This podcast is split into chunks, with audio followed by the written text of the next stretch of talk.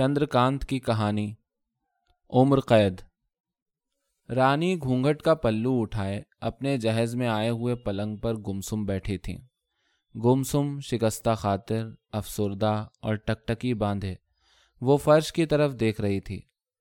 اسے بار بار وہ دن یاد آ رہا تھا جب اس کی ماں نئی دہلی سے ہو کر واپس جالندھر گئی تھیں۔ آنگن میں بیٹھی جامے میں پھولے نہ سماتے ہوئے کہہ رہی تھیں کہ لڑکا خوبصورت ہے، جوان ہے بی اے پاس ہے، وائس رائے کے دفتر میں دو سو روپے تنخواہ پاتا ہے اور اسے رہنے کے لیے نئی دہلی میں کوارٹر ملا ہوا ہے۔ پھر اس کی نہ ماں ہے، نہ باپ، نہ بھائی، نہ بہن، وہاں ساس، سسر اور نند بھاوجوں کا جھگڑا ہی نہیں۔ میں کہتی ہوں، ہمیں قسمت سے یہ در مل گیا ہے، ورنہ ایسے اچھے لڑکے آج کل ملتے کہاں ہیں؟ میری رانی وہاں جا کر راج کرے گی۔ رانی اس وقت بیٹھک میں کواڑ کی اوٹ میں کھڑی تھی۔ وہیں کھڑے کھڑے اسے خیال آیا کہ جب اس کی ماں نئی دہلی جانے والی تھیں تو اس نے ماں سے کہا تھا کہ وہاں جانے کے بجائے انہی کو یہاں بلوا لو ماں۔ آپ کے دیکھنے کے علاوہ ہم دونوں بھی ایک دوسرے کو دیکھ لیں گے۔ میں بن دیکھے شادی نہیں کروں گی۔ اور اس کی ماں نے جواب دیا تھا کہ لڑکیاں ایسا نہیں کہا کرتی بیٹی۔ ماں باپ اولاد کی بنسبت زیادہ تیز نظر رکھتے ہیں۔ میں تمہیں کسی قسم کی شکایت کا موقع نہ دوں گی۔ مگر ماں کے نئی دہلی چلے جانے کے باوجود اس کے ارادے میں کوئی تبدیلی واقع نہ ہوئی تھی۔ اس نے فیصلہ کر لیا تھا کہ ماں کے حکم پر وہ زندگی کا اتنا بڑا سودا کبھی طے نہ کرے گی۔ کیا اس نے میٹرک تک اس لیے تعلیم پائی ہے کہ وہ آنکھیں بند کر کے شادی کر لے؟ وہ اپنی کئی سہیلیوں کو شادی کے اندھے رسم و رواج کا شکار ہوتے دیکھ چکی ہے۔ وہ شادی سے پہلے خود اس شخص کو دیکھے گی، اسے اچھی طرح جان لے گی۔ ایک عجیب شان استغنا سے اٹھلائی ہوئی، وہ دیوار میں لگے ہوئے قد آدم آئینے کے سامنے جا کھڑی ہوئی۔ وہ ہر روز اس آئینے کے سامنے کھڑی ہوتی تھی اور ہر روز وہ آئینہ اس کے حسن کی تعریف کرتا تھا۔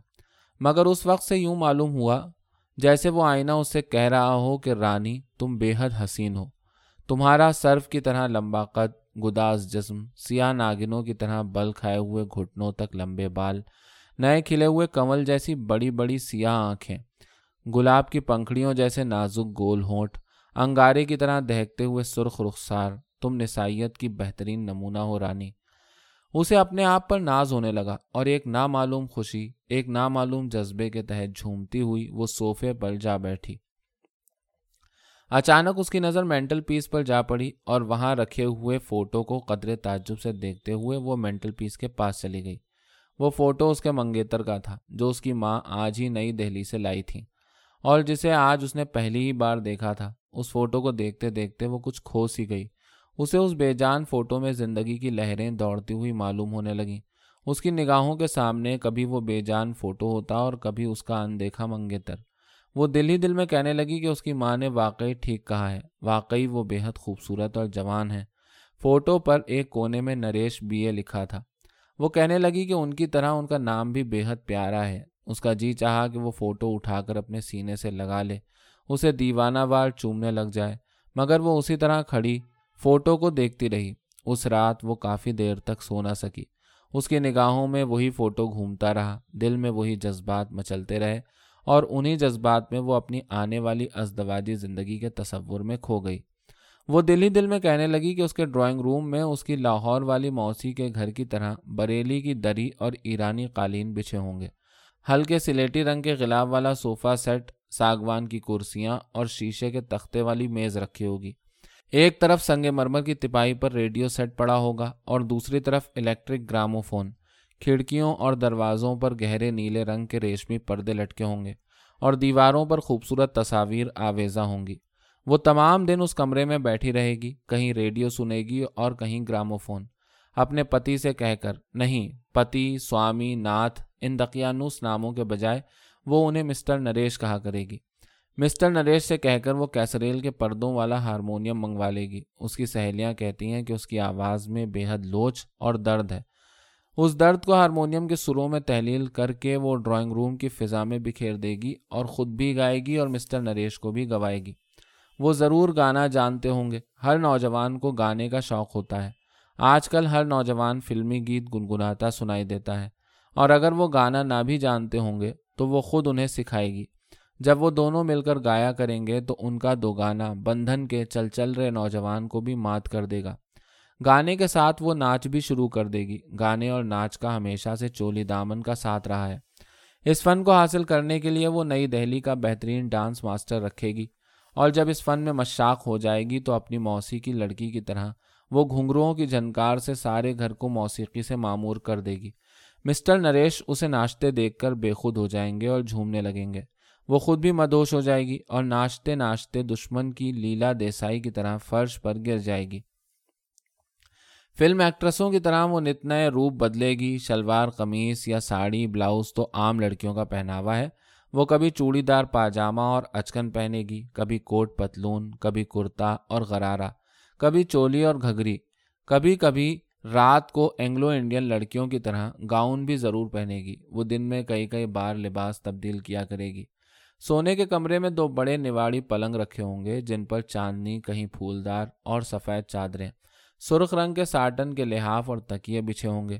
لیکن وہ اور مسٹر نریش ایک ہی پلنگ پر سویا کریں گے۔ وہ ایک دوسرے سے چھیڑ چھاڑ کریں گے۔ گد گدائیں گے، چٹکیاں لیں گے اور ہنستے ہنستے لوٹ پوٹ ہو جائیں گے۔ جب مسٹر نریش سو رہے ہوں گے تو کبھی وہ آہستہ سے لحاف کو اپنی طرف کھینچ لے گی، کبھی ان کے گالوں پر چپت لگا دے گی اور کبھی ان کا منہ چوم لے گی۔ اس نے سنا ہے کہ نئی دہلی کے کوارٹروں میں شاور بات کا انتظام ہوتا ہے۔ ان کے غسل خانے، ٹوتھ برش اور کولگیٹ کی ٹوتھ پیسٹ۔ پامو لائف کا صابن اور ربڑ کے اسپنج افغان اسنو اور بنگال کیمیکل کا تیل رکھے ہوں گے۔ اب تو وہ پانچویں چھٹے روز نہاتی ہے، لیکن تب وہ ہر روز نہائے گی۔ وہ دو جرسیاں خرید لیں گے اور اکٹھے ہی نہایا کریں گے۔ آخر اکٹھے نہانے میں حرج ہی کیا ہے؟ کبھی ایک دوسرے کے منہ پر صابن مل دینا، کبھی چینی کی اینٹوں کے فرش پر پھسل جانا، کبھی ایک دوسرے کو پرے دھکیل کر فوارے کے نیچے کھڑے ہو جانا۔ اس سے کتنا لطف آئے گا دونوں کو؟ اپنی چچا زاد بہن سے اس نے بارہا نئی دہلی کی تعریف سنی ہے۔ اس کے قول کے مطابق ان کے کوارٹر کے آگے ایک چھوٹا سا باغیچہ ہوگا، جس میں رنگ رنگ کے پھول، طرح طرح کے پودے، چھوٹے چھوٹے درخت لگے ہوں گے۔ وسط میں ایک چھوٹا سا فوارہ ہوگا، جس کے گرد فلم پکار کے ایک منظر کی طرح سنگ مرمر کا حوض اور بیٹھنے کے لیے چوکیاں بنی ہوں گی۔ وہ ہر روز اس باغیچے میں گلگشت کرے گی۔ چاندنی راتوں میں وہ اور مسٹر نریش وہاں آنکھ میں چولی کھیلا کریں گے۔ مسٹر نریش اسے پکڑنے کے لیے اس کے پیچھے بھاگیں گے اور وہ کبھی درختوں کے گرد دوڑے گی اور کبھی فوارے کے گرد چکر کاٹے گی۔ آخر تھک کر وہ ٹھنڈی سبز گھاس پر گر جائے گی اور مسٹر نریش اسے اپنے بازوؤں میں اٹھا کر حوض کے چبوترے پر لے جائیں گے۔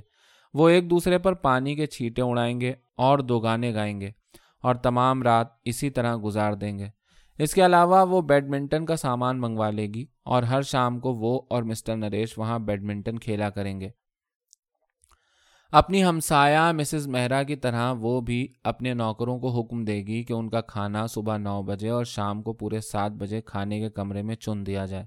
چینی کی پلیٹیں، چھری، کانٹے، شیشے کے رنگین گلاس، رنگین جگ، ان کا دسترخوان بالکل انگریزی طریقے پر بچھے گا۔ جب وہ کھانا کھا رہے ہوں گے تو ان کا نوکر بھی ہاتھ میں کشتی لیے دروازے میں کھڑا رہے گا۔ جب اسے کسی چیز کی ضرورت ہوگی تو وہ بھی زبان ہلانے کے بجائے انگلی کے اشارے سے کام لے گی۔ نوکر اس وقت جی سرکار کہہ کر آ جائے گا اور وہ روب و ادب سے کہے گی کہ ہمارے لیے چائے لاؤ، پانی لاؤ، سبزی لاؤ۔ اور بارہا جب اسے کسی چیز کی ضرورت نہ بھی ہوگی، تو بھی وہ مسز مہرا کی طرح کہہ دے گی کہ ہمارے لیے ایک خالی پلیٹ لاؤ۔ یہ گلاس صاف نہیں، اسے اچھی طرح دھو کر لاؤ۔ کئی بار وہ اپنے نوکروں کو خام خواہ ڈانٹ دے گی۔ وہ بیچارے خوف سے کانپنے لگیں گے۔ اور بی بی جی بی بی جی کہہ کر اس سے معافی مانگیں گے۔ اس وقت وہ بھی مسز مہرا کی طرح انہیں نہایت فراغ دلی سے معاف کر کے دو چار آنے انعام دے دیا کرے گی۔ وہ ایک لیڈی بائسیکل بھی خریدے گی اور شام کو وہ سائیکلوں پر ہی سیر کو جایا کریں گے۔ جب وہ لاہور گئی تھی تو اس نے انگریزی اور اینگلو انڈین لڑکے لڑکیوں کو سائیکلوں پر کھلے بندوں گھومتے دیکھا تھا۔ وہ بھی اسی طرح گھومیں گے۔ ایک ہاتھ چھوڑ کر تو عام لڑکیاں سائیکل چلا لیتی ہیں، مگر وہ کھلی سڑکوں پر دونوں ہاتھ چھوڑ دیا کرے گی۔ جب وہ اور مسٹر نریش ایک دوسرے کے کندھے پر ہاتھ رکھے جا رہے ہوں گے تو لوگ ان پر رش کریں گے۔ کئی لوگ شرارت کے مارے تیزی سے آئیں گے اور ان کے بالکل قریب سے گزر جائیں گے، مگر وہ کسی کو آگے نہ گزرنے دیں گے۔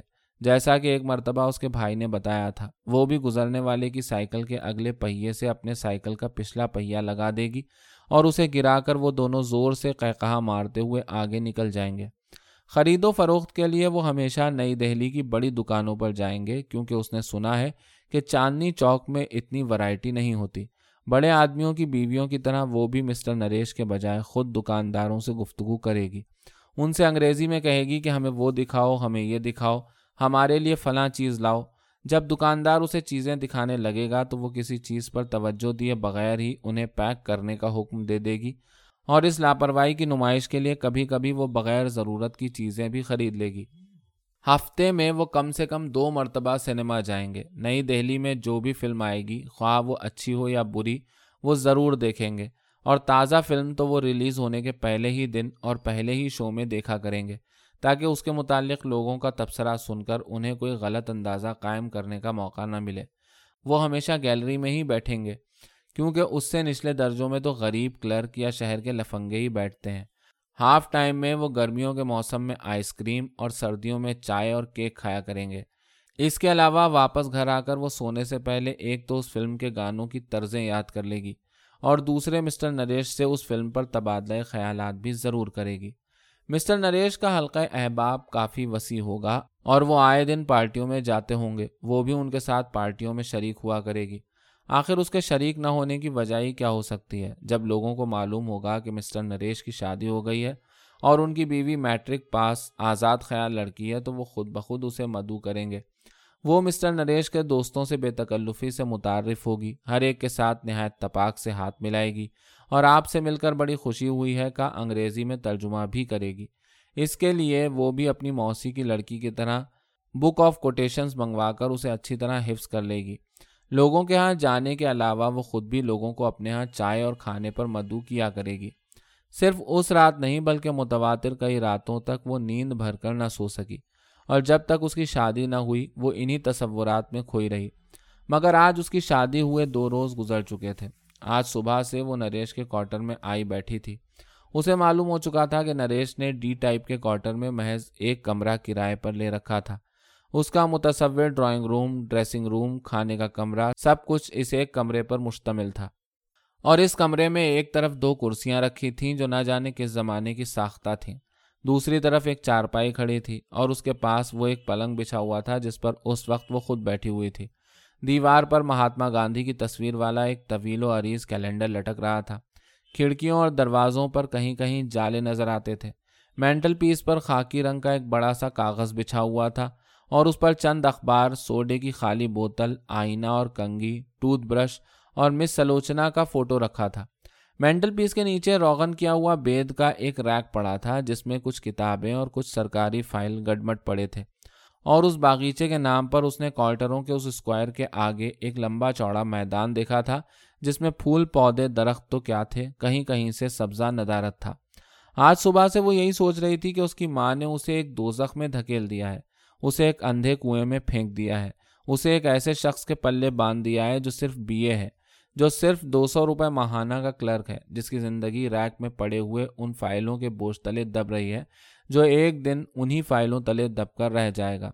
اس شخص کے ساتھ وہ بھی گھریلو زندگی کے بوجھ تلے دب جائے گی۔ اس کی زندگی کا مقصد صرف جھاڑو بھاڑو کرنا، کھانا بنانا، برتن مانجنا، بچے پیدا کرنا ہو جائے گا۔ بچے، کھانا، برتن، اس محور کے گرد اس کی زندگی گھومتی رہے گی۔ کئی بار اس کا جی چاہا تھا کہ وہ اس کمرے سے باہر بھاگ جائے۔ وہ زور زور سے رونا شروع کر دے۔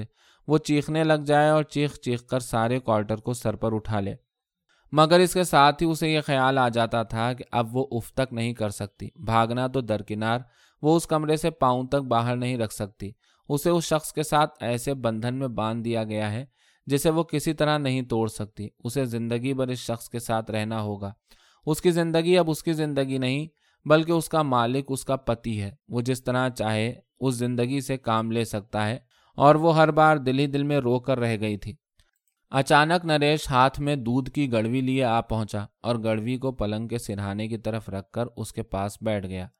اس گھر کی طرح اس نے نریش کو بھی آج صبح ہی اچھی طرح دیکھا تھا۔ بڑے بڑے خشک بال، گنجے پن کی حد تک بڑا ہوا فراخ ماتھا، بڑی بڑی بے ڈول آنکھیں، ساڑھے چھ فٹ کا قد اور بادی پن سے پھولا ہوا جسم، لمبوترا چہرہ اور اس پر جا بجا محاسوں کے داغ۔ اور اس صورت اور اس فوٹو کے فرق پر وہ حیران رہ گئی تھی۔ وہ اس طرح گمسم بیٹھی تھی اور نریش اس کے بازو کو آہستہ آہستہ سہلا رہا تھا۔